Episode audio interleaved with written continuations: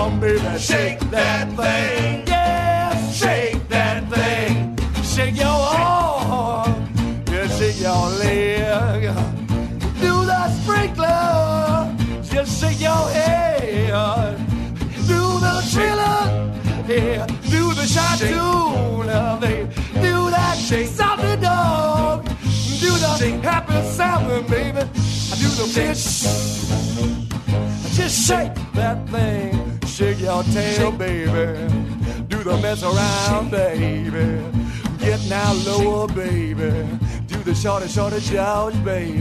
Do that little, little trucking, baby. Yeah, like how you're trucking, baby. Give me some of that trucking, baby.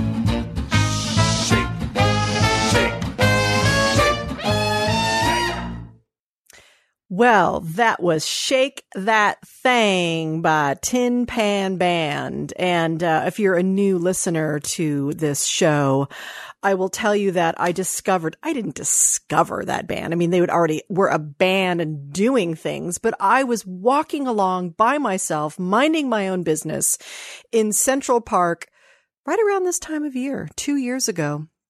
And there was this fantastic music being played up the promenade a bit, you know, when you walk towards the big band shell. And there was this seven piece band playing. And they were all in like 1940s outfits and horns and they were up on benches and just making a racket and people were dancing around them. And, and it was just captivating. And, uh, I said to them, Hey, do you have a CD? I'd love to play you on my show.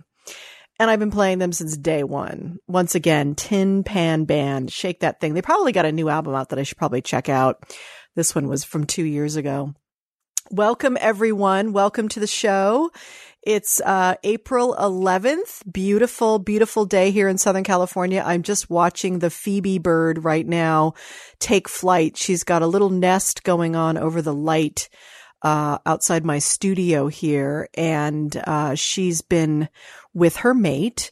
Uh, they were they were they were repairing the nest from last year to begin with, and now uh, she is sitting actively on the eggs. And but there's a lot of doings in the backyard. I've got the phoebes going on. I got the butterflies happening. There's hummingbirds. The coral tree is turning into a, a Dr. Seuss project. I'll take a picture of it and show it to you guys, uh, today sometime during the show. The wisteria is, uh, the leaves are coming out. There's still flowers there. And of course, the jasmine has gone insane. The jasmine has gone insane. Hi, everyone. You know, it's spring when, uh, it's the weekend of the Masters. That's a golf tournament for you people who don't know. And the spring classics are happening in cycling. These are the day long, amazing races that happen in Europe. Uh, Paris Roubaix, uh, uh, Paris Nice, uh, a bunch of them in uh, the Netherlands that I can never pronounce, like Flèche Melange, Flèche du Don, blah, blah.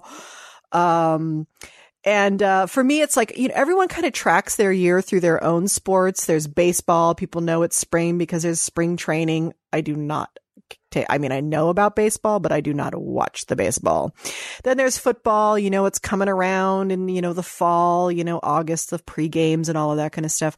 Me, I know spring has happened because the Masters are playing this weekend, and I was laughing about this because here I am the really the sports I watch are golf and cycling. Those are my two main sports. And, um, and I was thinking about how funny that is because of, um, how my dad, I think it was second to last show, or it was his last show actually, where he comes out and he says, you know, fuck Lance Armstrong. And while we're at it, fuck Tiger Woods. And, um, and there are the sports right there, cycling and golf. And, and it's kind of fitting today because I was just on Twitter and watched Rosanne Cash having, um, making some comments about some Twitter followers who were using her father's, you know, her, using her father against her as some sort of moral high ground. And I get this a lot too. And I said to, I said to her right away on Twitter, like, girl, I so get you right now because I will get people like, you watch golf. Your father said, fuck Tiger Woods. And, you know, your dad did that whole thing about golf and everything. And I'm like, Oh, really, people? This is, this is what you're doing with your day. Like my father had no capacity to separate his amazing theatrical stage persona and routine about golf or about Tiger Woods or the point he was even making about those things with uh, my own personal desire to go on a public course and play some golf and admire people at the top of their game. And yes, of course I use it for napping. I mean, who doesn't? This is really what golf on TV is about. But the Masters is golf porn. I mean, you gotta know that, right? Golf fucking porn. Anyway, we've got a great show today. I'm going to read an essay here in a little bit, in a few minutes. Uh, I have a half hour pre-recorded interview, not really an interview. It really was a conversation with the fabulous, funny, insightful and uh, fully uh, self-admitting uh, um, neurotic Anne Lamott. I mean, just just she's just so great, and um, we have a great chat. And then after that, I'm going to open. I'm going to open the phone line. I'm going to open the Skype line the bat the bat phone will be open the skype phone will be open and the number for that will be 323-473-3112 but we're not getting to that for a while so people do not call the skype number because it will just sit here and ring on our screen and we will look at it ringing and we will think oh you poor sap you are calling like 40 minutes early. What are you doing? Sometime after 545 845 on the east coast that skype thing will be open and we'll be taking calls and really call with anything. Questions comments? Have you figured out how to deal with the budget and the sequester? How, do, do, you know how to use free fuel? I mean have you created some sort of free fuel? Uh, do you have a great joke or a story to tell? Um, do you just need a little coaching? I can you know you know i can do that. I can coach you through anything. Uh, love to hear from you. You can ask me questions but you know let's not ask all just, you know, dad questions. Let's get a little more creative than that, people. A couple of dad questions are fine, but I really don't want to spend 45 minutes of my day answering dad questions. I mean, I love the guy. I do. But, uh, you know, after a while. So, uh, once again, the number will be 323 473 3112 when we get to that. But first, I'm excited. I wrote, I started to write an essay this morning and it was it was a little depressing. I do have to admit. This is a kind of a difficult time of year for me. This is a spring, and most people think spring is like all happy and butterflies and hummingbirds. And there are plenty of that too. But this was like, you know, the, the season of my parents' death. So not really fun. Uh, but you know, that'll be another essay and I'll work on that and it'll get better. But here's what the cool thing was. I started going through my old essay file, which I call essays, starts, ideas, etc., which I know I'm bringing up the dad thing again, but he'd be really proud of the name of that file because that's kind of filing system he had. And I had this essay in there that I had written five years ago before I even started this show, when this show was just a glimmer of an idea in my head and I hadn't even really shaped it yet. And I read it and I'm like, fuck man, I'm going to read this today. So, uh, and I, and I did update it so that it is current. Uh, so here we go.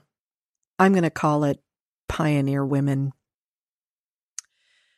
Pioneer women, I see pictures of them in their dresses on an empty prairie with nothing around them but a small house, maybe made of log or adobe, and I am immediately fascinated.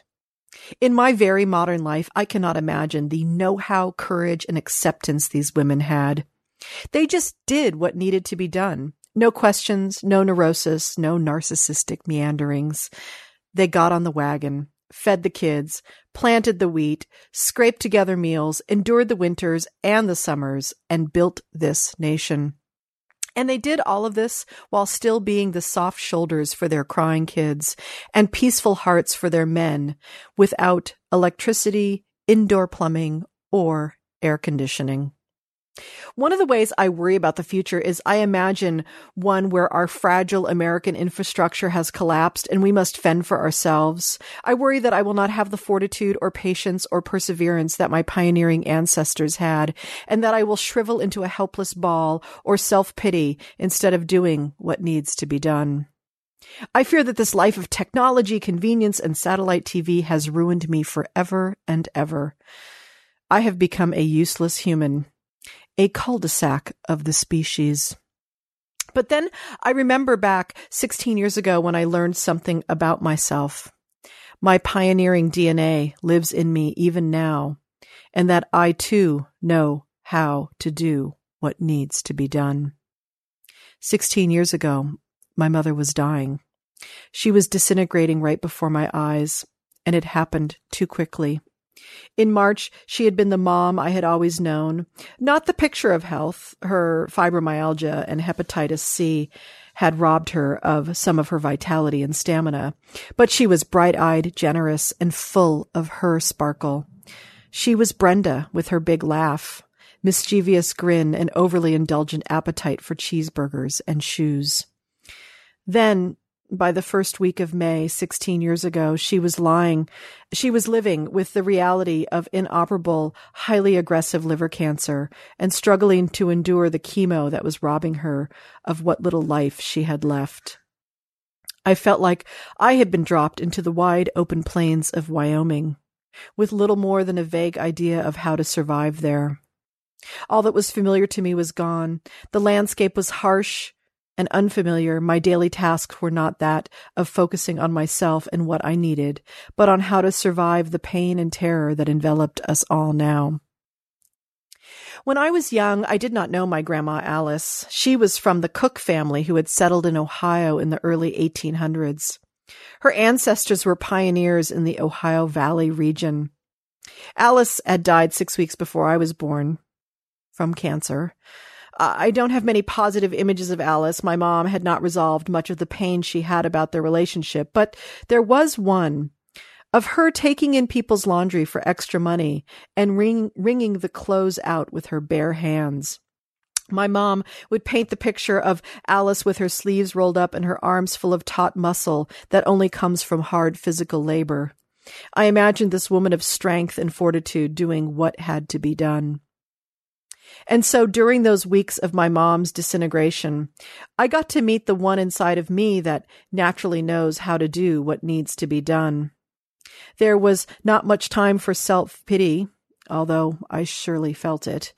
There just was, okay, now what is next? What, what, what, what must we face, do, step toward, no matter how unpleasant, terrifying, and impossible it seems? The circumstances were more important than one's thoughts and feelings about them. The harsh reality of what was, was in charge.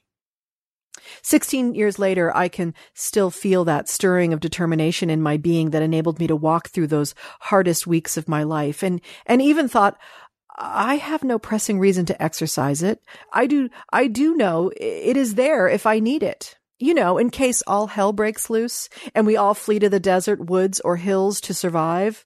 I know that I could learn to cook with fire, eat what I can grow and kill, and be the soft shoulder, the peaceful heart, and the pioneer of the times.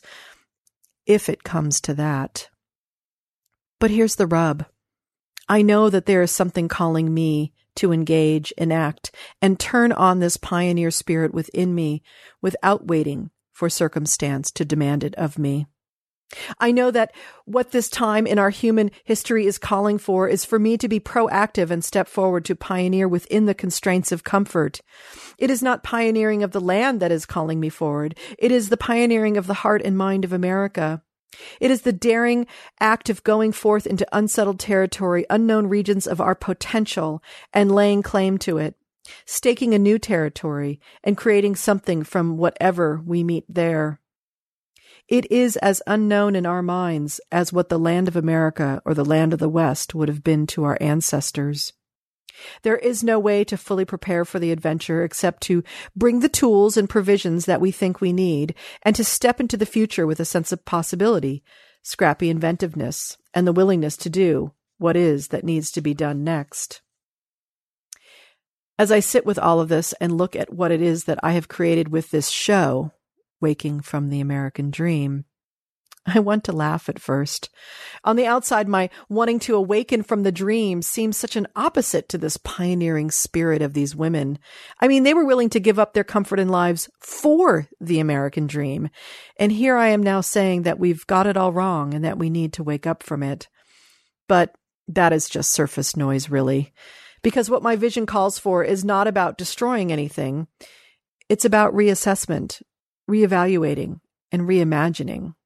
It is about our acknowledging that we have done well by our pioneering ancestors, very well indeed. In fact, too well, it seems.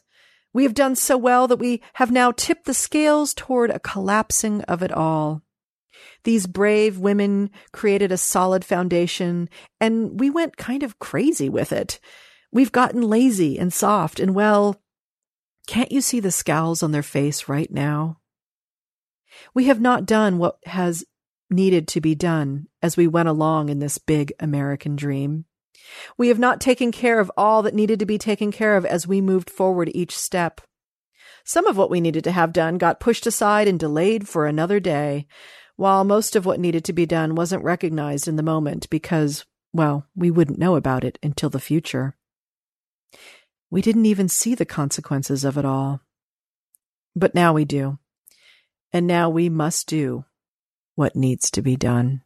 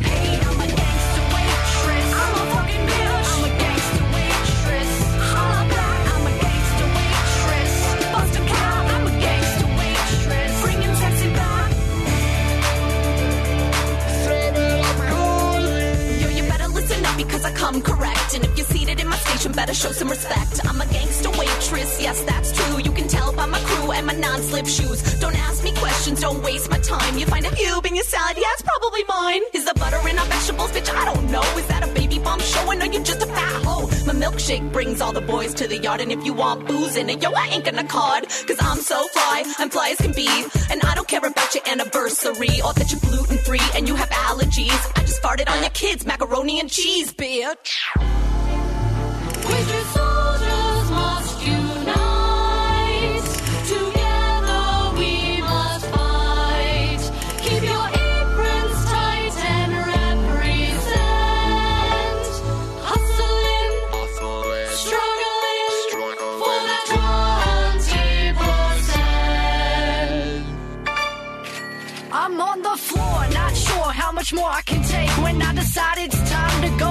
Smoke break, you say you want dessert, but yo, you're gonna have to wait beside your fat ass. Don't need any more cheesecake. You know what? I'm done. I'm going home. Gonna get me a fresh bag with tips and get stoned. Just a day in the life of a waitress like me. Putting it down for all my homies in the serving industry, cause I'm a gangster waitress. We don't sing no birthday song. I'm a gangster waitress.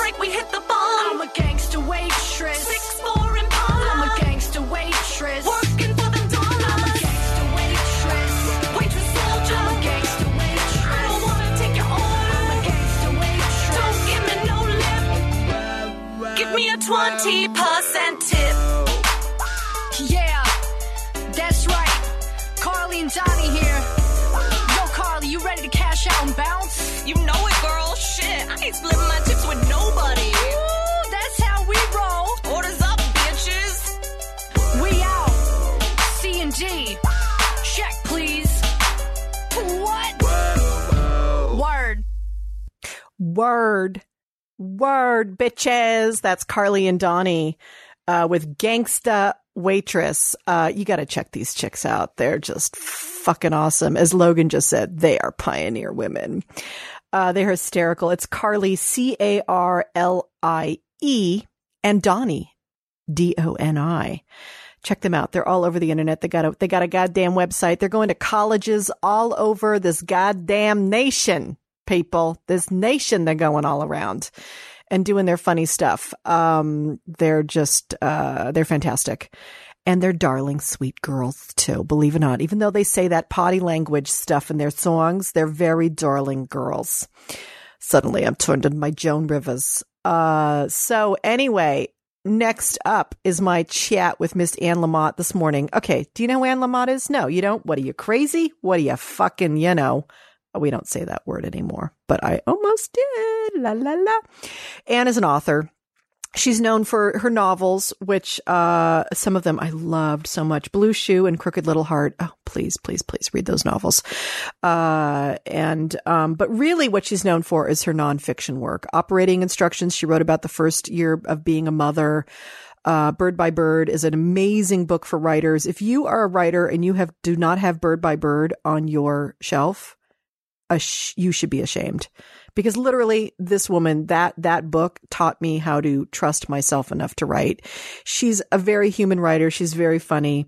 She's uh she's definitely admittedly a little prickly in real life too um, but her new book is, uh, she's got a couple of new books up. One's called Some Assembly Required, a journal of my son's first son. Her son, which she wrote about in operating instructions, turned 19 and had a baby. So she wrote a book with him about being a grandma.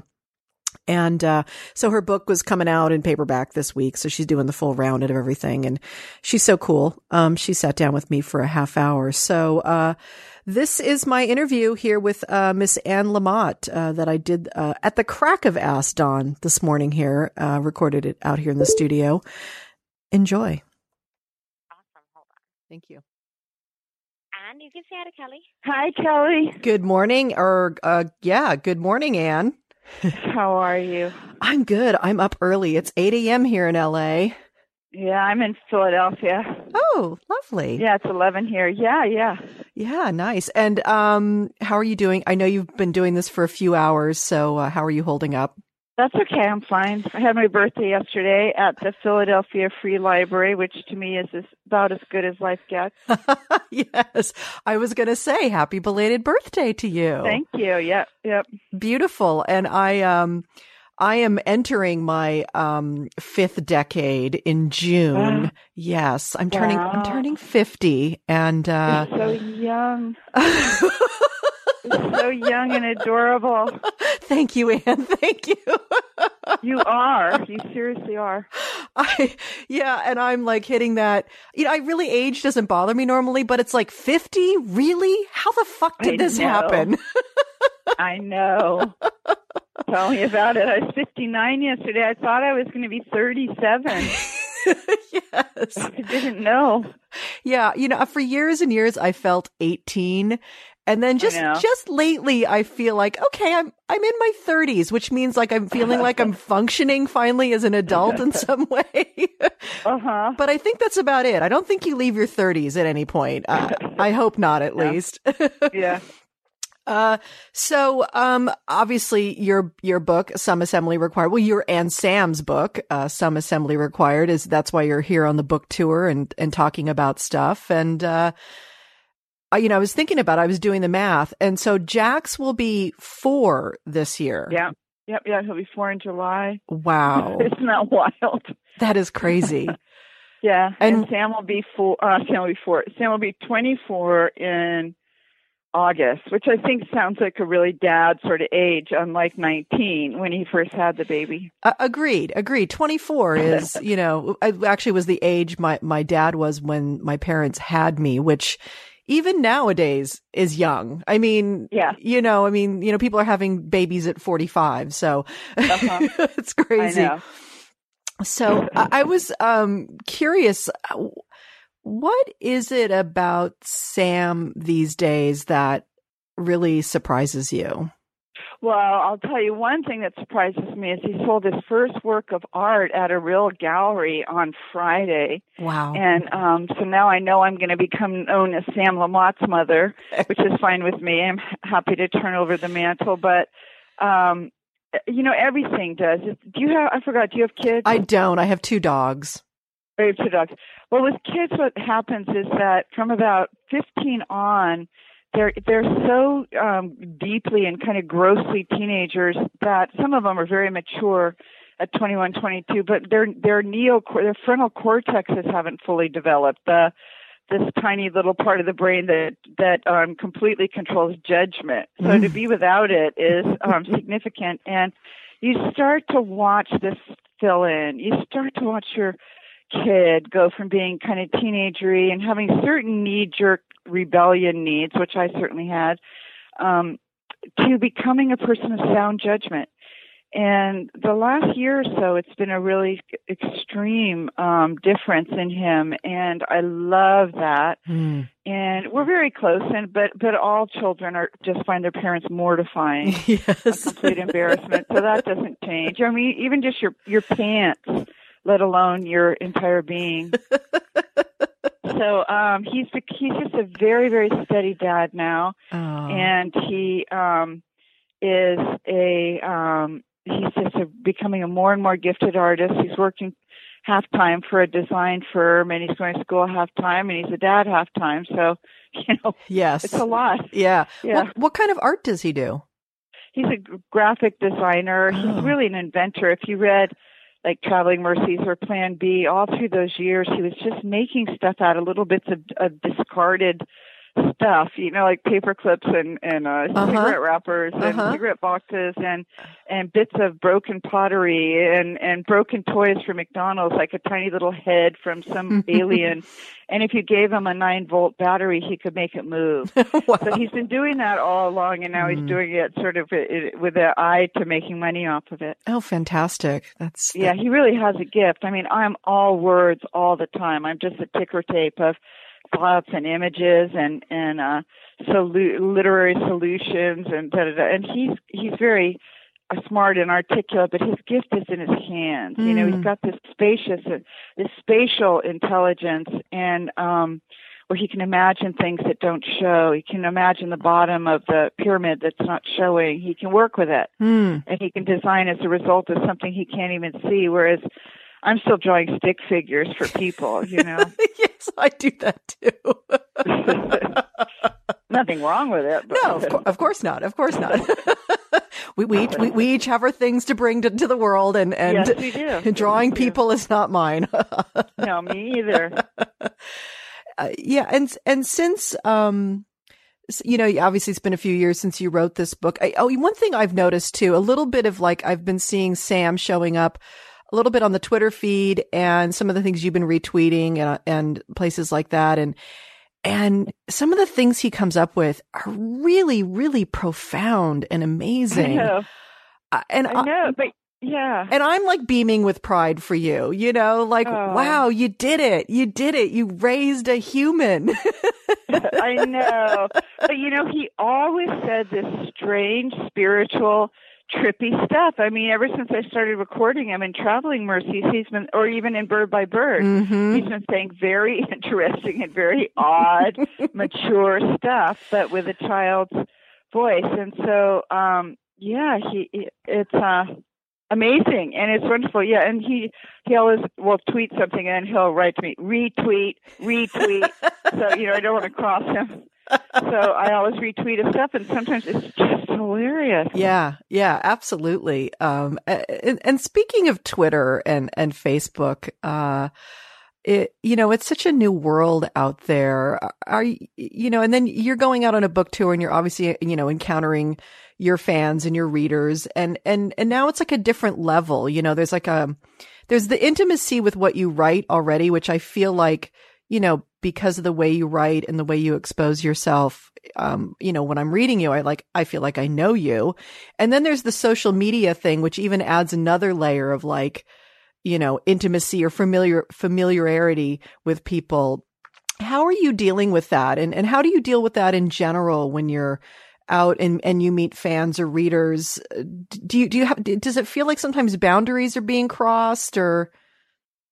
Well i'm really a fanatic about um not having that be an issue so i write about 10% of the stuff that happens to me the stuff that I write about myself and definitely my family is like several rings, concentric rings out from the bullseye. Mm. So just like with you, you know, you're very intimate and right there on your show, and then you're talking to two or three people about the real stuff. And Yeah. So um, the stuff I write about is um, stuff I just can assume is universal Mm-hmm. and that people will find funny because it captures something that they already um are trying to articulate but you know you tell you tell two three people your real stuff And, Yeah. um, Yeah. so people think oh you're so honest or you are you so revealing and stuff and i think well what do you know you know i'm really tense which you can tell if you're with me and i'm very spiritual and i I uh forgot to go to the gym and after I had Sam and that I um am a little neurotic and I'm highly, highly, highly political and um I'm an activist and, and you know and, and I had a lot of trouble with George Bush and um tiny problems around Dick Cheney and that stuff to me is not intimate at all. It's just that I'm I say stuff out loud that other people um don't are are surprised to find. But I'm so careful Mm. about the um about my privacy. I have the most private life I know of. Mm-hmm. Yeah, that that that's a great point. I like that. It's like you know, you can one can be revealing of one's kind of process on the page, you know, in thinking and and in process in in showing our, you know, our inability to to to know and to be in the uncertainty and and how difficult that is uh, without actually revealing the the yeah, the stuff that's really like wrenching in our heart today, possibly. Wrenching and troubling and also icky and disgusting. I don't reveal stuff about me that's icky and disgusting. You know, I mean, every so often somebody will, but they're always Republicans, you know, and I don't care. I could care less. But I don't reveal the stuff that scares me about myself. Yeah. And um, uh, by the time I reveal something, by the time I'm talking about something, I know you know what I'm talking about. Yes. You know, I know that you might laugh because you're surprised that someone said it out loud, but um I know by then that I'm very comfortable with it. Yeah, yeah. We've you've processed it already on a certain level and and can Yeah, I've worked with it, Yep. I've played with it. Yep. I I think, oh come on, you everyone does that. exactly, Yeah. exactly, exactly. It's it's packaged in a way that can be pr- presentable, even though it's the messiest version of presentable these days. You know, because Yeah. it's not the queen's need- presentable. Yeah. Presentable and gussied up is not going to help me. Yeah. You know? Yeah, Uh, gussied up does not have very much food in it for me, whereas kind of mess and real and um, from love is going to be nutritious and it's going to lift my spirits and it's going to be stuff that I want to pass along. But neat and presentable, IKEA is not going to feed me. yeah. You know, and it's it's such an important part of you know what I feel like I've been put on the planet to do. Also, is kind of like take the mask off and like like let's look Yeah. at it. Let's be human with each other. And I think that's one of the things that like you know, and I and I. I'm a political person too, and, and I try to be like, you know, the Buddhist and hold everyone in my heart equally. But, you know, I feel that like the Republicans or people on that side generally, it's like I just want them to just bring their humanity forward and and Uh-huh. and if they could, then maybe we could actually be sitting down and having real conversations again with each other. But Uh-huh. I but I always feel like they're like you know, slightly trying to be like the parent looking down at us and like, "Oh, you children, you don't understand anything. I'm I'm the only adult in the room here or something." Yeah. Well, people are very afraid. People are mostly raised by um by a culture certainly and and many parents and many religious parents that needed their kids to seem to be a certain way and so everybody got good at pretending to be a a certain we- way and b doing fine so Mm. That first um wall to break down is to say i'm actually going to uh err on the side of telling the truth now. I'm actually going to err on the side of real and on feelings, which I was not encouraged by a long shot to share. I'm angry, I'm joyful, I'm blessed, I'm afraid. I hate everything some days. I hate everyone some days. I love, love, love everyone. I feel like the world's mother. I feel like a missionary. I get every thirsty person water, whether it's real or metaphoric. And there's just some days I refuse to go out Yes. you know and and for somebody else to say oh yeah me too it's like such a relief it's like oh good we'll have a seat yeah. Yeah, that whole doing fine thing really yeah Yeah, I you know I grew up in a- an uh, only child in an alcoholic family, and the doing fine. Yeah, the doing fine thing was you know our religion back then. everyone's doing fine because not only um is it all great but i'm not even seeing it and i don't even notice the catastrophe of your marriage and your life so i think i'll go read though you know i think i'll go read a little now bye exactly. but the, one of the hugest things for me to do was to begin noticing what Mm. was true and Mm. what was real and to stop letting especially with men which was my weak point stop pretending that the catastrophe men had made of their families, their children, nuking their children, like we see all these sports people doing now, or Mhm. Mark Sanford, or who's the new one we're all appalled and shocked by, besides Anthony Weiner, who I forgive because he's a liberal. um, somebody just that somebody was just horrifying, but my mind has gone Oh, I don't know. blank and we said you never underestimate the degree to which a man will destroy his family to get laid Mhm. and um but when Mhm. you come when you come forth to be the person you were born to be instead of the person they wish you were or tried to get you to be then the first thing you do is you start to say from now on i notice what i notice and i'm going to say it if i choose. And and you start to notice that um you uh are seeing some pretty terrible stuff and it's it's and we're all doing we all do stuff that really falls short of what we hoped for but Yeah. we uh but you start to see so you know it's actually happening. Also a huge thing for me was to stop agreeing to carry people's rocks for them in my backpack because I always carried my mom's rocks, her Yeah. burden, and my dad's rocks. So that you do it because your family won't survive if you don't. Yeah. Because if you're not carrying the rocks, the family may go under. And um and so then you go through life. You could be six years old with a backpack Hmm. full of rocks, and you're burdened and troubled. You're labeled the overly sensitive child, and then people sort of are you're shamed for being so burdened. It's like, oh, Annie, come on, Yep. and um what's the matter oh lighten up you know and it's like well, i have this backpack full of rocks and it's digging into my back and i'm scared it can't, it's not supposed to be like this so anyway i mean it's so great to start getting well which it seemed like it i got sober when i was 32 and that was when i really started to grow up and to um fight tooth and nail to Mm. be me to be Mm. my true self Yeah, yeah. Wow, God, I can really so relate to the backpack thing because I was that child certainly, Yeah. and and and people used to say to me, "Lighten up," and it was like, "You've got to be kidding me." Yeah. if they you, pile your backpack full of rocks and they say lighten up yeah, if you only knew. crazy. It's crazy making. And- it and- just it may it destroys children and it almost destroys souls and spirits, but those can't be destroyed. But it for me, this being here, which has not been a great match for me to be on earth, but being here has been about taking the rocks out little by little and um and saying, you know what, no thanks. Yes, I used to do that. I don't anymore. Mhm. I see what I see and I say what is true. And um, there are really, I think, some other Facebook sites beside mine, if mine troubles you. I think there may be other Twitter accounts also. Yes, I saw you actually blocked someone uh, yeah, this black week. people all the time I- I- being assholes. I know. I love that. It's like you can disagree with me, but don't be an asshat about it. You know, Yeah. it's so Yeah. true. It's so true.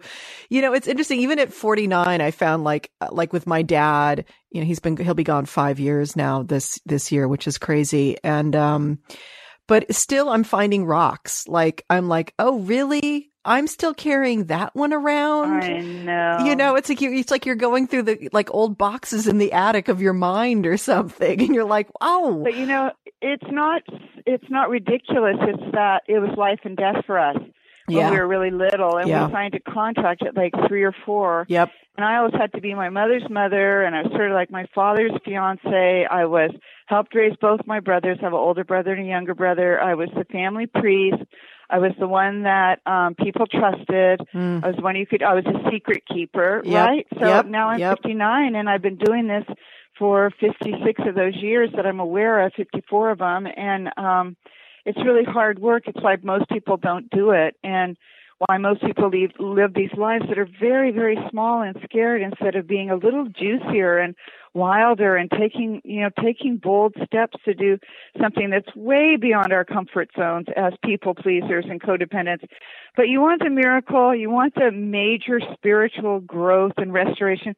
It's on the other side of the room beyond your comfort zone. It's maybe even down the hall where Yes. you can't even see around the corner and that's where the miracle is. You go, oh, because another thing was we were raised not to make mistakes, right? yep, and you make decisions and you stick to them and they better damn well be the right decision and um and i don't make i didn't make mistakes i was really like a perfect girl although also an alcoholic perfect girl which meant i had tiny boundary issues with men but um you know i've been such a good girl i've been such an extremely high achiever all of this and instead to say you know what I actually don't want this anymore. I've decided to go for the miracle, and the Mm. miracle is me. The Mm. miracle is union with my own self. The the miracle is deep bosom friendship with my own heart, Mm. and that's what I'm going to go for now. So sorry about the rocks, but I wish you'd gotten here a couple of years ago. But I don't carry the rocks anymore, and I don't pretend not to see what's going on. Sorry, Yeah. big mix up. yeah, Yeah. it's yeah, and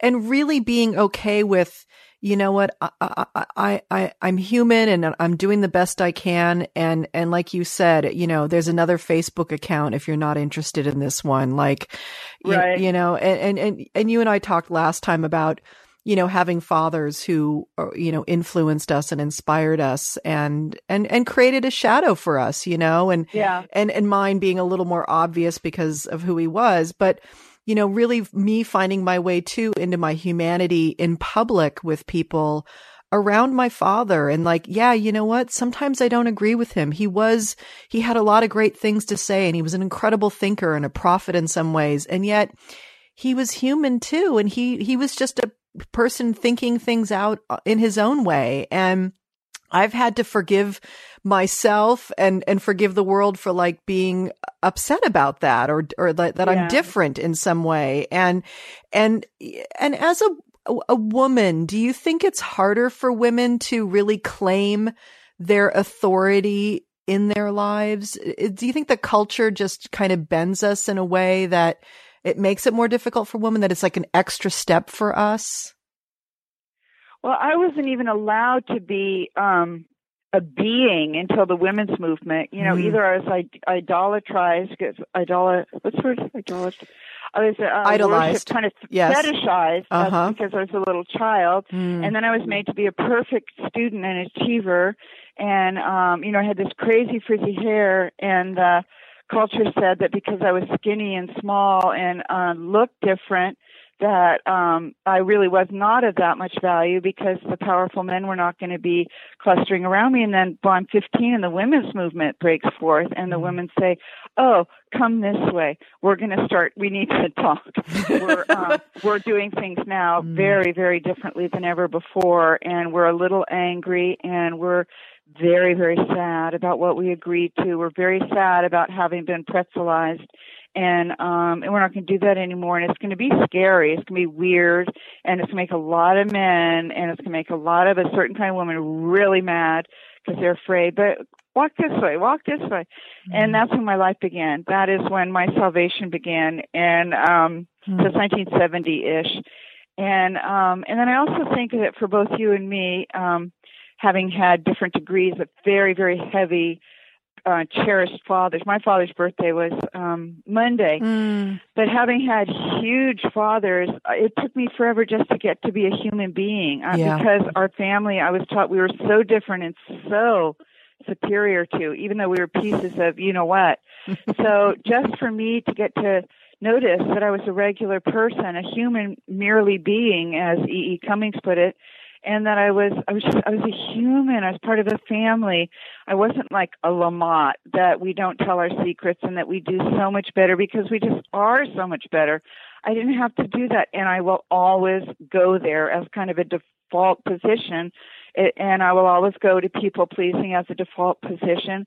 I will always go to thinking I must be the problem because that's how I stayed alive as a child was to think mom and dad, even though they hated each other and there was alcohol, they were fine because that was the only way I had control as a child. Mm. Because if I was a problem, then I could be fixed or I could become different or I could have less needs or whatever. Then um, I'm going to always go there, this side of the grave, but I find my way out often within an hour and I smite my own forehead and I go, oh my God, that's that was my family of origin. That was the original base camp, and I don't live at that base camp anymore. But I stopped by, and um, but I'll tell you this: my dad died when I was 25, so that's Mhm. 34 years ago, and um, and on Monday was his 90th birthday, Mm. and you know what? I I just miss him. I would love to have a dad Yeah. and um other people have dads that are really well most dads at 90 are are a handful or they're in a home or it's heartbreaking or whatever but other people have wonderful dads and and they're just as brilliant as hilarious as they ever were and handsome and and um and I don't grieve it. It's not like it's acute, but it's outside of the space time continuum like grief is. Yeah. And so I got to go to the great left wing anti racist church, Arlington Street Church on um on the Boston Common for my dad's birthday. I went way, way, way, way, way, way to the very top part of the tower with a roving left wing problem making minister, um, George, and he played Happy Birthday to my dad on the ancient New England pipes, on the bells. Oh, He played Happy Birthday to my dad. And I just and then the next day then for my birthday I uh, oh and then the same day in Boston I got to go to the Athenaeum, that two trillion year old library and I found a, a library card for my granddad's book from the twenties, one of those fill, hand filled out papers. yes. And then, I mean, it's like so not what Mm-hmm. people are telling you is true. It's outside of time and space because Yeah. it's spirit and it's truth and it's it's like much trippier than we're supposed to have noticed. and so I loved it. It was my and then yesterday was my birthday and I got to go with my dad and my other dad who was his best friend uh, who first took me to the Metropolitan in New York and wander around the old masters for Mm, for two hours. So if anybody wants to tell me that's not the way it is and that Yeah. grief should take this much and you should definitely be over it and you really they really don't come back in this and that, I just say thank you so much for sharing and you get to think whatever you think. of course. Exactly. Yes. Yes. That's, that is so true. You get to think whatever you think. Uh, Everyone does. yeah, everyone does. And it's, Everyone does. and it's so interesting. Paul does. Yeah. Yeah, and it's so interesting these days, you know, with the um the whole um like new atheist movement, you know, and and how like suddenly I'm feeling like there's um I, I, f- I feel like it's like 1950s again. It's the McCarthy era, and I'm not allowed to let people know that I have weird experiences like that. And that when I went to light a candle in St. Patrick's Cathedral the month after my dad died, um, and I lit a candle for him, and the minute the the match touched the candle, um, the pipe organ uh, made this huge noise in the cathedral. uh, isn't it? I know it's so trippy. It's uh, but you know but who knows, right? I, I know? think atheism is so it's it's so wonderful until it becomes fundamentalist atheism, Yes, and yes. people need to browbeat you and try to get you to see the error of your ways. yeah, Whereas I have never once tried to get anybody over to my side. You yeah, know, yeah. I'm not trying to get people to sign on the dotted line. I'm just sharing my version of things, which is Exactly. that Mm. I love that bumper sticker that says we're not humans having a spiritual experience, we're spiritual beings having a human experience. and I am into humanism and I am into civil rights and I am into taking care of the underdog and I see it in a kind of a Jesus-y context. You, if you want to be with Jesus, you go to where the poorest of the poor are and you do what you can and you sit down and you keep people company and you share what food, whatever food you brought, you share and then you're going to feel, experience grace. And I don't care if people don't feel that. It's none of my business. Yeah. And, um, and then, but the fundamentalist atheists are as da- dangerous as the fundamentalist Christians. I just say, look, thank you all for sharing. I'm going to, what I thought as a child, I'm going to go read now. yeah. exactly. I'm going to go read now. God, I love that. I just love that. The new tagline. yeah. you people do what you need to do. I'll be in the other room with a book. I've got a chapter book. I used to say when I was five, I'm in the middle of a chapter book. And now I'm still saying. I'm 59. You know, I might have the new Barbara Kingsolver, but I have to go now. I'm in the middle, in the middle of a new chapter book. And and and what are you reading right now? What is what are you toting around and and deep into? Well, I'm um deep into a book I got at the airport. 'Cause I've been on the Excellent. for ten days. So it's a novel called. It's supposed to be the new Gone Girl, but I thought the Gone, the old Gone Girl wasn't quite the Gone Girl that I had been led to believe it was. And so this one is called Reconstructing Amelia, and it's fine. It's pretty good. Mhm. It's very readable. Mm. I'm reading that, but I'll tell you, the book I'm still foisting on people just everywhere is Katherine Boo's book from last year, Beyond the Beautiful Forever because you know there's that long section in some assembly required about me in India, sort of you know with my tiny control issues, thinking I can help people get a little bit more organized and more attentive to personal hygiene. And um, people in India being about as interested in my ideas as my son is. But um, I loved Beyond the Beautiful Forever. I thought it was Mm. the, just about the best book of last year. Oh, cool. You know what? I'm going to pick it up and I will, I will check it out. Oh, I will stake my reputation on it, Kelly. You will love it. oh, fantastic! It will widen and deepen you. It'll soften your heart like Mm. meat tenderizer, like all good books do. Yes. It will open you and soften you and blow your mind. Oh, oh, I mean, okay. heaven, right? Yeah. Yes, exactly. Absolutely. All right. Just, we have two more minutes. One last question. Okay. Want to Sure. know, want to know your take on the new Pope? Oh, the new pope. Well, you know, I did have tiny. I, I, um, I'm saying this in this observationally, not in judgment, but Joseph the Rat Ratzinger, I thought was not an ideal choice for the last papacy, and um, and so with this one, I'm sure that it will. There will just be a horrific and continued assault on the rights of women Mhm. and that will be very, very, very destructive to the entire earth. And uh, but at the same time, he's washing women's feet. I know. I'm noting, I'm noticing that he's washing the feet of a Muslim woman, and I'm noticing that, and that's very, very profound. And so.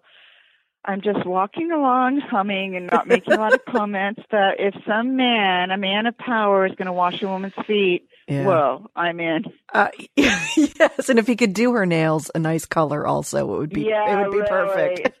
Put a little lotion on them when after they're clean. exactly. And in the meantime, we do that for ourselves. We wash our own feet. We put a little lotion on them. We bless them, and we Mm, go on.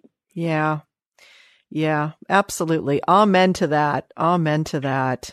Well, Kelly, I just love you. You're like my big super Spider-Man girl, and I always, always want to talk to you. So, um, I'm just here if you need me, or if you summon me, I will be here. Thank you so much, Anne. It's uh, always always a pleasure, and uh, this was great today. I I feel like uh, I I feel like I've landed on the earth a bit this morning more. So Oh, good. yeah, thank we'll, we'll just stick together, and I'll talk to you soon. Absolutely. You have a great rest of your book tour and uh and I can't wait for you to come back to California.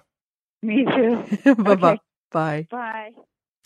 Uh big super Spider-Man girl. Hello. Haha, I'm getting that on my getting that on a t-shirt.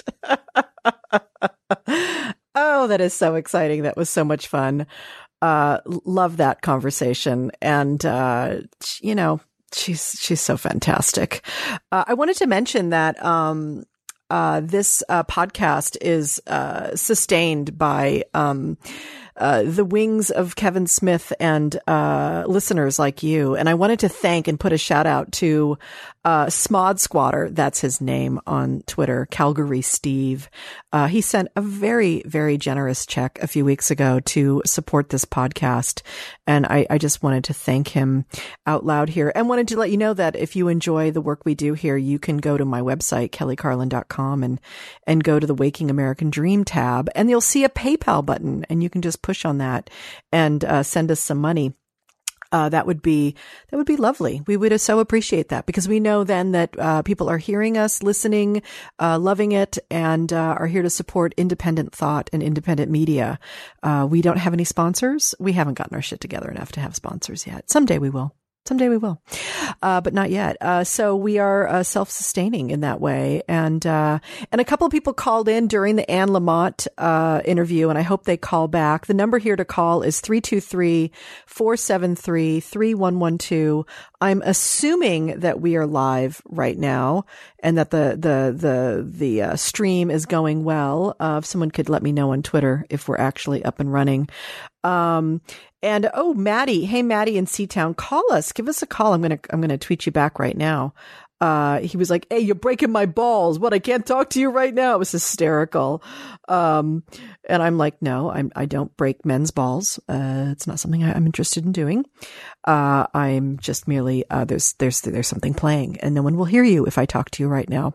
So, uh, Maddie, Maddie in Seatown, that must be Chicago town, I'm guessing, right? Chicago, you know, or it could be Chattanooga but I don't think they call it Seatown in Chattanooga. I'm guessing they don't.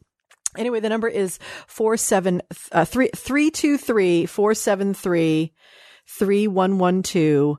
Uh, so uh, I'm just you know waiting for call. I would love to chat with anybody. Anything you want to talk about?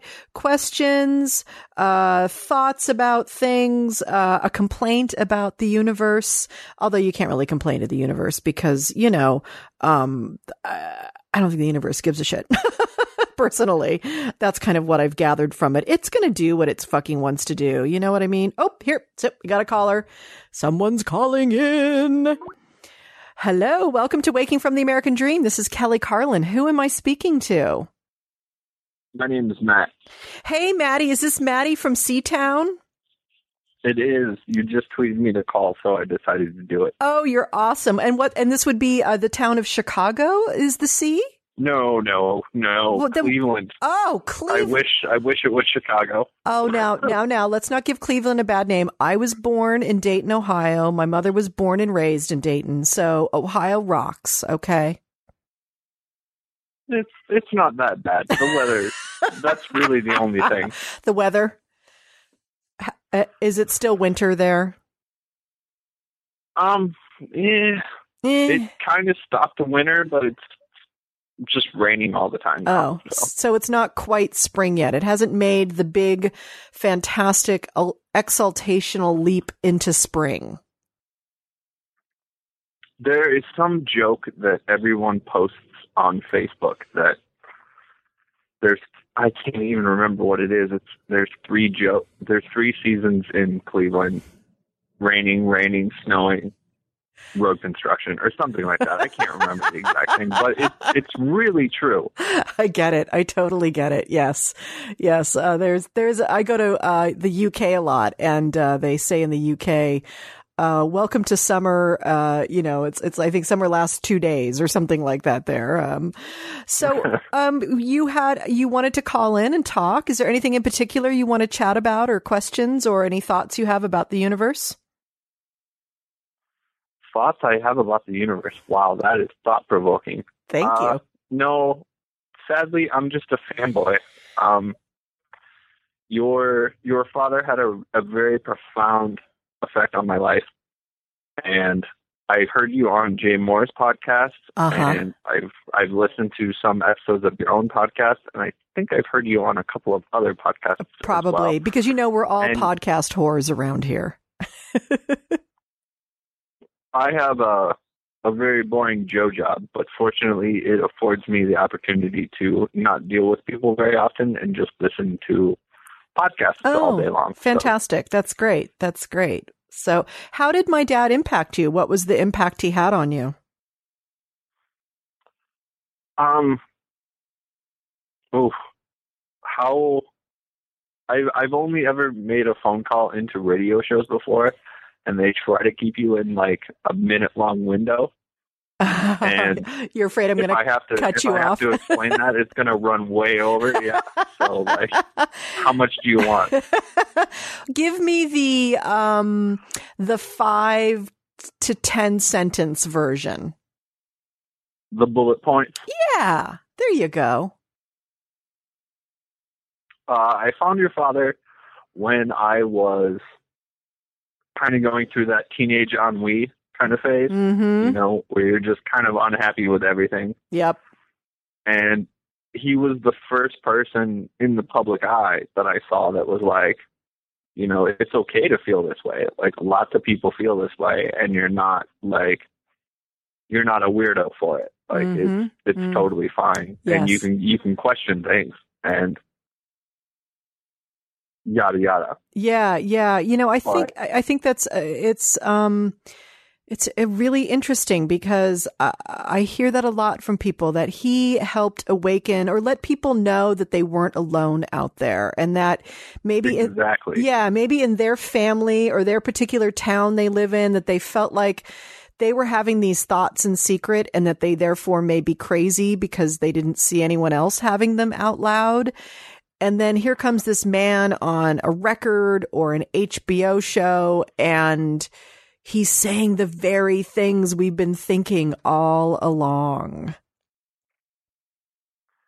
I couldn't have said it better myself. Ah, beautiful. Well, you know, I'm I'm hoping he's has inspired you to not only think your thoughts, but to actually share them with the world. Because you know what? There are plenty of people who are thinking these thoughts, and um, we all need to remind each other that we're here for each other. Definitely. Uh, but the question I had for you, Yes. um, it it seems a lot like from what we see through the media and whatnot that that famous people who have children, the children are just a total mess, and like especially someone as um polarizing as your father Yes. like you seem remarkably well adjusted. like I I've been following you on Twitter for like 8 months. Like I've like I said I've heard you on podcasts and you seem totally like a normal person. Ah, well, you know what? I had my I had my day, certainly. I um you know, in my 20s, I was a wreck. An absolute and total wreck. I was married to an older man, doing too many drugs. I was had panic attack disorder. I could barely function. I couldn't hold down a job. I was dependent on my parents for everything. Um, you know, I was definitely the Hollywood version of fucked up in many ways. And, um, but you know, I was lucky. I had good foundation. I had a lot of love in my family, even though there was a lot of chaos when I was a kid. And so, you know, I got the fucked up part, but the, the cool thing was, is that I went and I did the work and really did the work and the deep work that it takes to heal. And, um, and I healed myself. And, and, you know, I'm not saying I'm fucking perfect by any stretch of the imagination, but I feel really, really blessed that, um, that I did the work for myself and that I can be here now and, and, and, you know, and operate in the world in a way that makes me look rather sane. so, so I appreciate that. I appreciate that, Matt. And, um, and thank you for calling. I've got some other people calling in, so I don't want to cut you off too much, but I do really appreciate you calling and checking in. And, um, I, you know, I'll see you on the Twitter later tonight, probably. Let's hang out a little bit. I'm on the East Coast. I got to go to bed early, but I will send you a couple of tweets before I go. Thank you so much. You are so welcome. Thank you so much for calling, and you have a beautiful weekend. You as well. Thank you. Bye-bye. Bye bye. Oh, wasn't that nice? See, now this is so this is so fabulous because this is what I think I do. A lot of the work I do is because people think like, oh, she's so normal and she's got her shit together, and I really don't. Hi, welcome to Waking from the American Dream. This is Kelly Carlin. Who is this? Hi, Kelly Carlin. This is Dan Pasternak calling from Sweden. Dan Pasternak calling from Sweden. Hey everyone, this is the fabulous Dan Pasternak who uh oh, I don't even know where to start. Uh comedy uh comedy mind extraordinaire, a man who is shaping the very shows you see on IFC and uh and is strangely has traveled to Sweden and is willing to call us. What the fuck time is it in Sweden? It's 3:07 a.m., but you know, you know, who's who's who's counting? Hi honey, welcome to the show. Well, you know, I'm awake. I'm in a very small hotel room. Uh, I'm crazy jet lagged, and uh, you know, I'm checking my friend's Twitter feed. And I'm like, oh, look, Kelly has tweeted this number 43 times. you know, I, I can take a hint. awesome. Because the thing I fear the most is sitting here, Logan and I sitting here going, wow, no one's calling. What else should we talk about right now? Uh, so this is so cool. I'm so glad you called, Dan. Um, yeah, Sweden. I've been there because, and I know the hotel rooms are small because even though your hotel room is small, I bet you it's costing you about $900 a night. Well, fortunately, IFC is paying, so uh, again, well done. well done. What are you doing in Sweden? Can you share? Uh, I can actually because we literally just announced uh, our uh, development slate yesterday. So there was uh, a big piece in the Hollywood Reporter that got picked up everywhere, and uh, I'm shooting a pilot right now with uh, Michael Blieden and Eric Ledgin, um, former writers and writer director from Late Night with Jimmy Fallon, called International Plan. Wow. That is very, very cool. it's really cool. It's it's based on their real friendship and a real uh, a series of adventures they went on. Uh, Blieden, uh, who's a, an old dear friend, uh, started telling me stories of uh, after his divorce, all these trips that he and his friend and coworker uh, Eric Ledgin would take, going to beautiful places, looking to meet beautiful women, and every one of these stories was so fun and funny, and also profound and personal. I said, you know, this sounds like an episode of a TV show. So Mm. it's a show about two guys who go on a trip uh, as they're getting out of relationships, and then decide to not go home.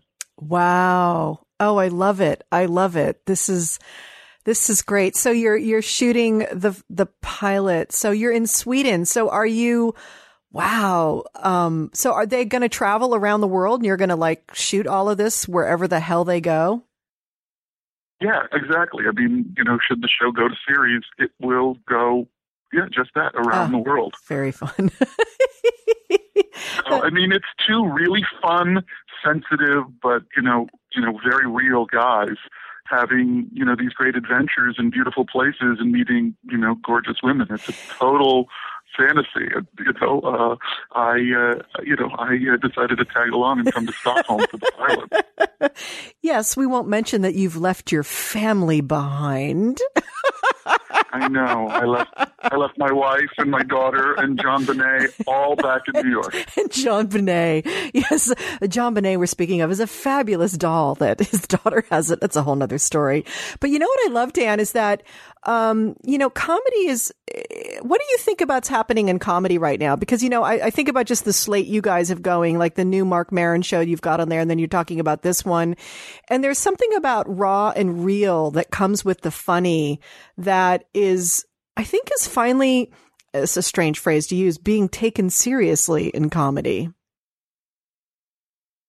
Yeah, I think that we're actually in a in a beautiful era where you know there had been a time where there were really only sort of like beacons of light that represented what people would have, I think, termed as art in the art form of comedy.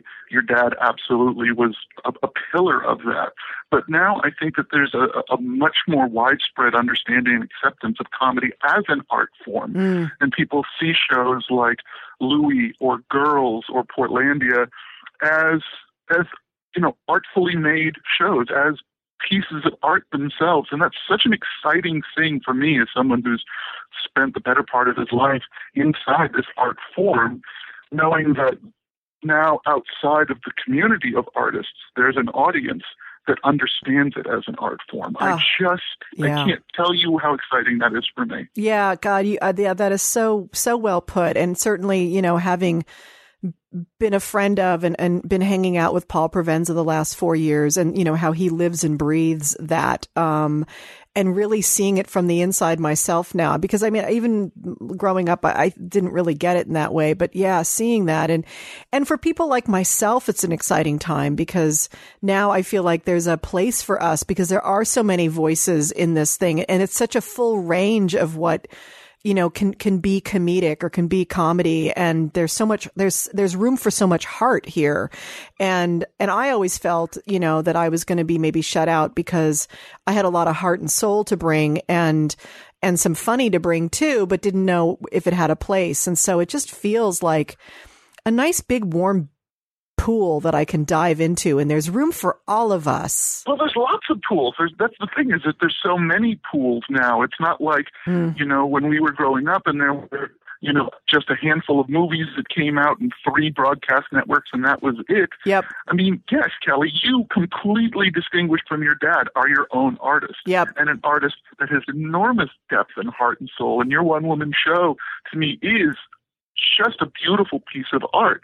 And it's you putting your heart and your funny and your voice out there in a way that I think audiences are ready for Yeah. because you know storytelling shows exist now and different kinds of stand up showcases exist and podcasts and things that are you know you know uh, videos online and, and and and just an array of platforms across television and now Netflix and Hulu and Amazon and all of these places yeah. where you know there uh, you sent me a piece years ago when I was still living in Atlanta about, oh, please remind me of it. It was about finding your tribe and how that's really the goal inside of entertainment media now about Yes. how the goal is to find your tribe. Yes. Forgive me, who was the, the, the author of that piece? You know, I don't, I do not remember. I, I will have to look it into my, look into my computer and, and dig that down.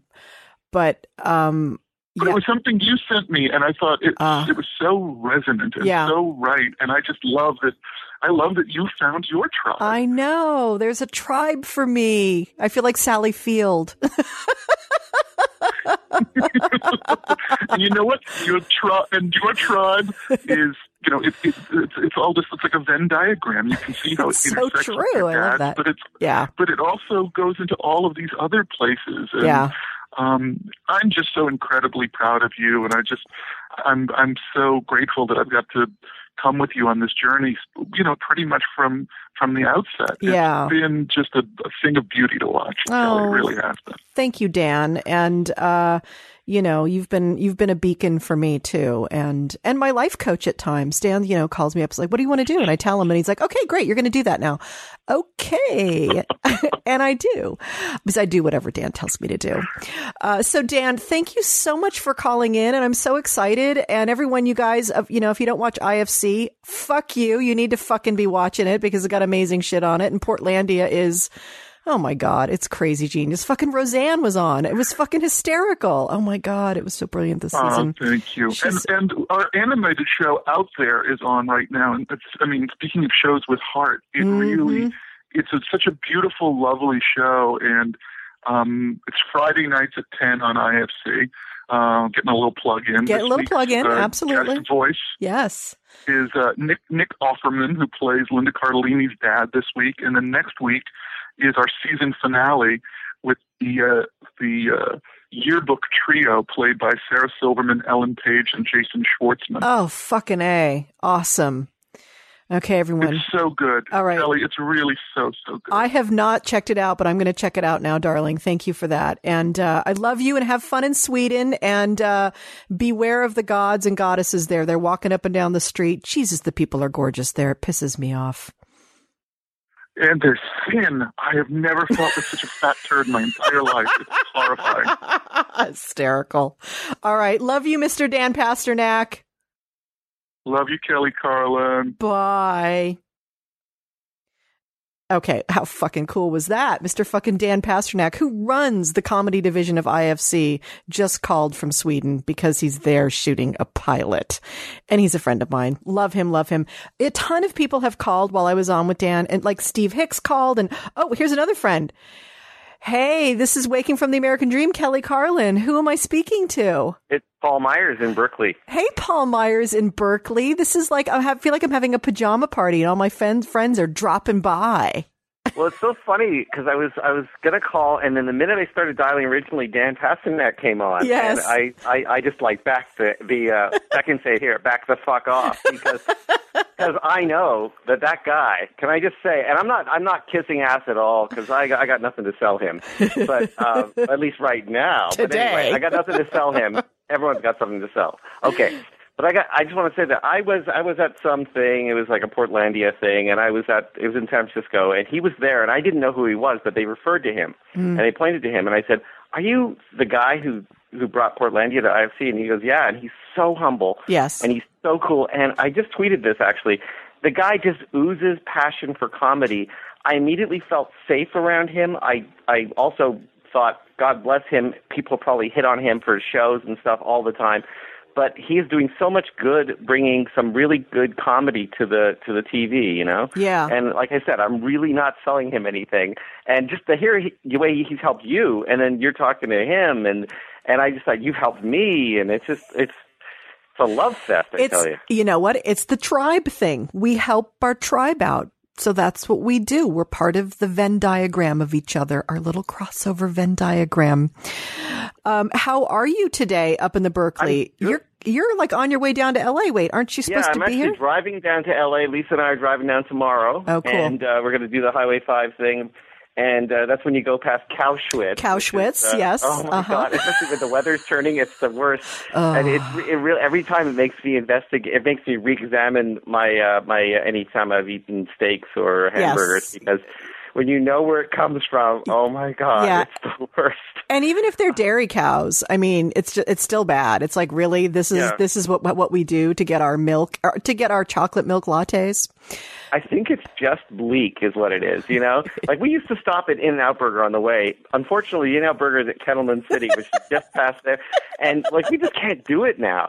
Like you, you know, and like I don't know, it's just. It, but I mean, we do eat burgers and we do eat steaks, but we usually like let the amnesia kick in first. You know, The- there's like a like a waiting period where you have like two, it's like a cooling off. In fact, it takes. I take more time to not eat a burger after passing Cowschwitz than it takes to buy a gun. There you go. the cooling off, the, the meat cooling off the meat period. cooling off period. Yes. You know, I- and I- you know, if take away burgers from me, only bad guys will have burgers. Anyway, I, I'm sorry. I'm- hey, can I just also say that I was really excited to hear uh, you talk your earlier interview because that's oh my god, and and Lamott, uh, is it Annie or Anne? Like I It's forget her name. Anne. Anne. Yeah. Yeah, some people call her Annie, and I, it stuck in my head. And um, but Anne Lamott, oh my God, talk about um, what's the word for that? It's like backdoor wisdom or something. It's like she's she's Yeah. not pretentious in the slightest, and yet it's all so heavy. Yep. Everything's so heavy, but it's like kind of like you don't need a coaster with this philosophy. You know, just leave a ring on the table. That's what they're there for. You know. You know yeah, what I mean? she, she slips so- it in. She slips it in in a way that you're like, all of a sudden you're having a profound moment and she was just talking about being wretched to her child or something, you know? I mean, truly. Yeah. Yeah.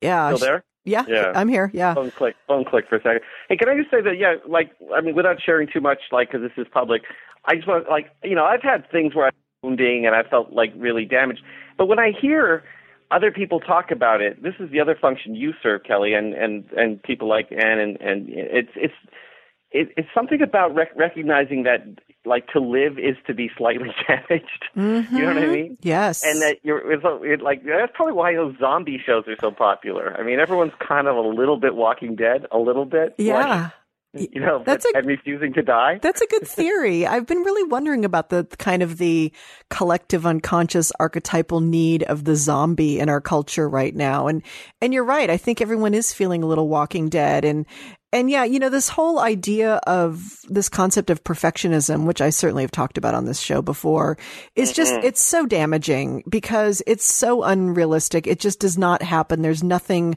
perfect about anything and we are all so damaged and um and thank god we can talk about it now like it's not the 50s like no no wonder Don Draper drinks so much Oh my god! I know it's it's crazy, right? And then um yeah, like the other thing about with me, I can't watch zombie shows, and I I'm Either can I. can't do it vampire shows. I think because they're too close to home, but uh, I, I feel like okay, I, I prefer a little distance in my metaphor, you know. But anyway, but. uh but uh no but it's it's true it's it yeah there's definitely i mean i mean i'm not the first person to suggest that there's some kind of collective unconscious at work there i mean it's, it's Yeah. certainly out of my uh out of my pay grade as a music journalist and musician to to know what that is but Yeah. um but yeah yeah so how are you anyway how, how's things like you, Things you got a lot going on Things are good. Things are good. Busy, busy. Off to Dallas next week, actually, to do my show for a benefit for a really cool charter school called the Winfree Academy. It's actually a group of charter schools that my, my good friend works for their foundation now. So I'm taking a Carlin Home Companion to Dallas, Fort Worth area and, um, at the Irving Arts Center actually Thursday night. And I keep telling her, so everyone knows it's R rated, right? Because I don't want any Christians freaking out in, in the audience because I, you know, I think the first line I say has got the word fuck in it or something. I think it's my dad does for sure. Uh, but yeah, but things are good. Yeah, things are really good. And, um, and yeah, I got a busy weekend ahead, things to do. So, you know, things, things are wonderful. And, uh, and, uh, that's, that's it. And you know what? It's getting close to having to end my show here. And, and like 25 people called and I could not get to I'm everybody. gonna I'm gonna open up the airways if you need it, or just let you do what you have to do. But I just wanted to say hi and just say that I really did feel something from uh, both of those those uh, things that I happened to catch. Beautiful. Thank you, Paul. And and uh, and we'll see you. Uh, I think I'll see you Saturday if you're still still on. Absolutely. And every, and We'll everyone offline. follow Paul on Twitter. He's pull my ears, P U L M Y E A R S. Yes, one L. One Thank, L. Thank you very much, Kelly. Thanks for that plug. Anyway, um, and we'll, I'll be keep listening. Bye. Bye, sweetie. Bye. All right, we're going to take one more call really, really quick. Here we go. Hello, this is Kelly Carlin. Welcome to Waking from the American Dream. We have, oh, like mm, two minutes. Who's this? Hi, it's Lisa Orkin. Hey, Lisa Orkin. Wow, I'm getting all sorts of fabulous people calling in. Damn, Lisa, I wish my show was another half hour so we could talk some more. I've been like on, on the line with a couple of people and people like calling and calling and and I thought, well, I'll just take one more. How are you today? What's up? What is what is the one minute, one and a half minute bit of wisdom or sharing that you have for this wonderful audience today? Um, I would say that my weekend was filled with um, furry handcuffs and sassafras tea, and I don't know if I'd advise that for anyone else, but it gave me greater learning about myself. Wow. Uh, the combination of furry handcuffs with sassafras tea. First of all, A, I did not know saff- sassafras could be turned into tea. Um, yeah, it's great. It's see Carmel. Oh, okay, Carmel. And then furry handcuffs. Um, I, I, I don't even know what to say about that. you know, breakup sex, a bad idea. oh, yeah. Yeah, Yeah. yeah, you know, Yeah, right. it's not, you know what? It's um it's it's it's like that little bit of cocaine that's left in the little package, you know, and you think to yourself, I'm not going to do it. It's just there. I should just toss it because boy, have I already been up for 3 nights and I've binged and I really don't need to do anymore. And then you that little voice says, "Yeah, but you know, there's just that little bit. You should just go ahead and do it." And then you do it, and then the next thing you know, you're fucking calling the coke dealer again. Yeah, so I'm not, you know what, I think I'm good actually. I think that solved it. I think that was my, you know, that was my moment. I had some sassafras tea in Carmel and decided I'm back in LA. there you go. Absolutely. Awesome. Uh, Yeah. that is, that is fabulous. And, and, um, and I hope you'll be enlightening, uh, your followers and fans with, with this new wisdom you have about this because you've got, um, you've got a new little like web series going on or something about relationships and life and stuff. I do. I do. It's called Honestly Lisa, and it's about it's with Robbie Rist, who some of you might know from the Brady Bunch, who was Oliver. But we, he plays every man in my life, That's fantastic. and um, and we do little snippets of conversations from my relationships through the last, you know, thirty years, I guess, you know, Oh. and um, you know, he plays husbands, boyfriends, bad dates. And so, yeah, it's at honestlylisa.com. And Oh. that's sort of the new thing. And Robbie has actually, together, we've been on radio probably hundreds of times playing Mm, boyfriend, girlfriend, husband, wife. So it was just a normal thing to go, hey, Robbie, yes, of course. you want to, yeah, he's my mate forever, Yes, Robbie. yes. So, He's your he's your mate in the media. Absolutely. yeah. Well, yeah, that's an amazing musician too, but yeah, Wow. awesome guy. great. That's great to know. Little Oliver from the Brady Bunch. I'm picturing him right now with those big round glasses and that little blonde haircut right Yeah. now. Just want to squeeze Yeah. his cheeks. Very cute. Well, thanks for calling, darling. We have to go, but love you Okay. and I uh love you too. and see you soon. Okay, bye, honey. Bye, honey. Night. Good night.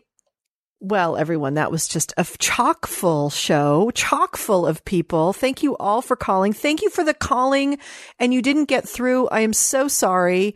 Uh, we will do this again. I mean, you know, I'm excited. I, I did this like, I don't know, four months ago or something and we had a great time and I just forgot about it. So I promise next time we'll do a whole 90 minutes of call in stuff and we'll do it in May sometime. We'll open up a, a, a show for that. And um, next week, I don't have a show because I will be in Dallas. Like I said, I'll be at the Irving Art Center on Thursday, April 18th, doing a Carlin Home Companion. So if you know anyone in the I think they call it the Tri City area, something like that. It's, you know, there's a bunch of different uh, cities in that area. Uh, come on down, come on down and visit the Carlins and we'll take you through the roller coaster ride of my life. Uh, you'll love it. Trust me. ask Kevin Smith about the show. He'll tell you all about it. Uh, so anyway, I want to thank Logan for being here today. Thank you, Logan. We didn't even get a chance to talk, Logan, really. I mean, I know it, but the mic's here. the mic is there. It is there for him in case of an emergency. In case, you know, I mean, if, if anything needs happens, uh, Logan is there for us. And thank you all who called Dan and and Lisa and Paul and Matt from Seatown, Cleveland, where they still don't have spring. Uh, I guess they're heading into road construction season. It sounds like. Um, and I want to thank Anne Lamott and thank everyone at Smodcast, um, Will Wilkins and Kevin Smith, of course. And uh, visit me at www.kellycarlin.com. Find me on Twitter, Kelly underscore Carlin. Find Logan at Logan Heftel. Everything. Find me on Facebook and, um, and come donate. Donate to us. We will, uh, you know, money does go to places that are, are needed to put it Oh, you know what it is. It's life. You need money for life. God bless you all. Whatever God is, right? Like Anne Lamott says, I'm not here to push things on you. I like the good orderly direction version of God. That's the big electron. That's what I was taught. Anyway, have a great show. Uh, we're going to go out with a song. Uh, who we going out with? Can't remember. Oh, yes. We're going out with Logan and Dan Burns song. Almost Dan Byrne. This is Eric Cuffs, Oh, who's shit. in Dan Byrne's band. Oh, okay. That's I- what it was. I've done this show Top Tune a couple of times, and uh, I was paired with Dan Byrne. But the last time I did it, I was paired with Eric Cuffs, who works with Dan Byrne. and this is what you came up This with. is what we wrote. The title that they prompted us with was "Met Her at the 99 Cent Store." Yeah, they wrote this in 16 minutes or something. They they made it a little nicer in the studio, but this is basically what they wrote. Everyone have a great 2 weeks. We'll see you then.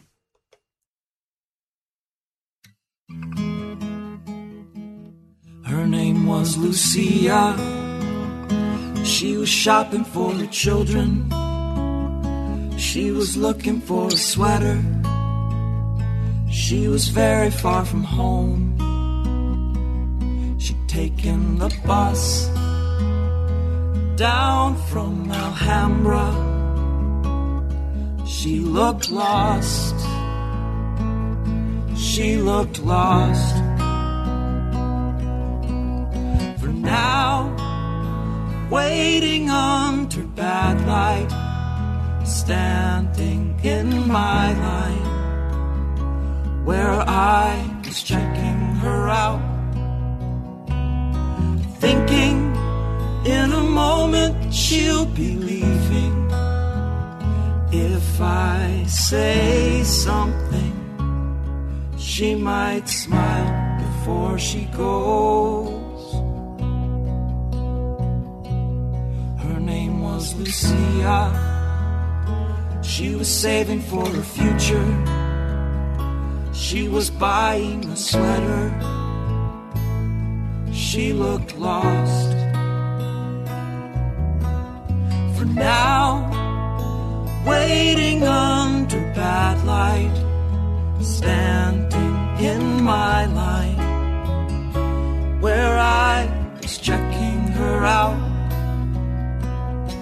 thinking in a moment she'll be leaving.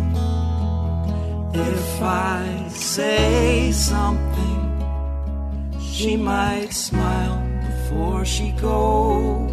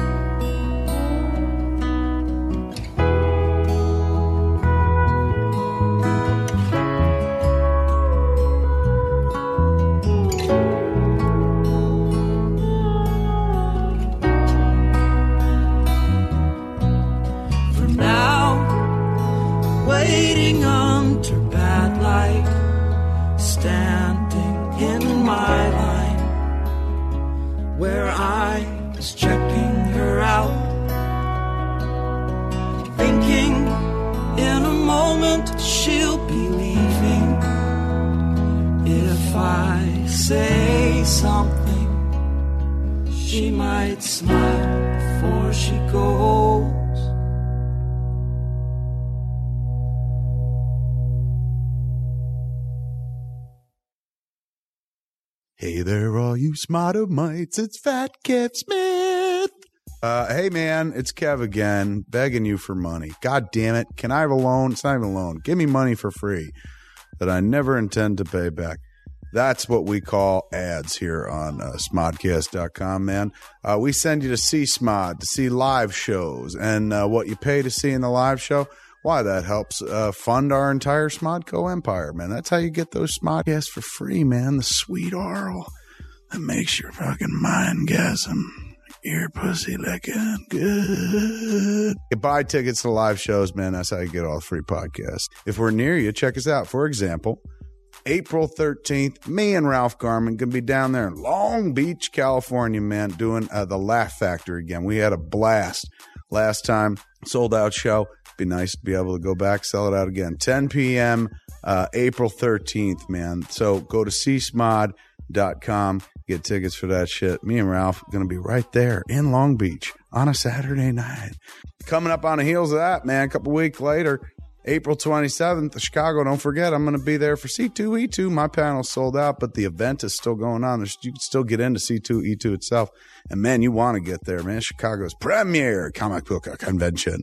Check this out St. Louis, me and Bryan Johnson coming your way May 18th. That's right. We had a Jay and Silent Bob super groovy cartoon movie date in St. Louis on May 18th. It's sold out. So we added a late night show, man, 11:30 on May 18th at Blueberry Hill. It's going to be me and Bry Johnson doing Why Bry in St. Louis, man. So if you missed out on tickets for uh, Jay and Silly Bob's uh, super groovy cartoon, whatever the fuck, then pick up some tickets for Why Bry, man. Comic Book Man's Bry Johnson can be right there. Comic Book Men's uh, Fat Kev Smith. That's Saturday night right there in St. Louis, May 18th, 11:30 at night. If you're going to the Jay and Silent Bob Super Groovy Cartoon Movie screening and then uh, Jay and Silent Bob Good Old Podcast afterwards, why then when we're done, we just crossed uh, a couple streets, man. We go to Blueberry Hill right there in St. Louis, Mo. Me and Bry Johnson doing Why Bry. But speaking of this year's biggest Smodco tour, man, it's right. It's Jay and Silent Bob Super Groovy Cartoon Movie, and it's about to start April 20th, man. 420. Not very subtle we kick off the tour in Atlanta, Georgia. Beep that, man. Atlanta, Georgia at the center stage, April 20th. Tickets for this and all Smodco shows at seesmod.com, S E E S M O D.com. April 21st, we're in Washington, D.C. at the Warner Theater. April 22nd, we're in Tarrytown, New York at the Tarrytown Music Hall. April 23rd, we're in New York City at the Best Buy Theater. April 24th, we're in Boston, Massachusetts and the, at the House of Blues. And then Glenside, Pennsylvania is April 25th, the day of my anniversary with Jennifer Schwalbach, uh, at the Keswick Theater, man. That, so that's the East Coast leg of the tour, uh, the first leg, if you will. Scoop up tickets uh, now. Me and Jay going to be there, show you the movie. The movie is funny as fuck, man. Iron Line is so fucking good. And then afterwards, Jay and Silent Bob Get Old podcast uh, that you all be a part of because it's going to be a Q&A version, so everyone's asking questions and shit. And we'll play Let Us Fuck and find out how long Jay's been sober and all that good stuff, man. But come on to the tour, man. Come on it. Come all over its face, neck, and fucking chest. Jay and Silent Bob's super groovy cartoon movie, Me and Muse, live eh, right there in your hometown. Tickets at seesmod.com slash groovy movie or just go to seesmod.com. Uh, and now enough whoring. Uh, how about we jump into another delightful Smodco podcast. This has been a production of Smodco Internet Radio. Sir, only at smodcast.com.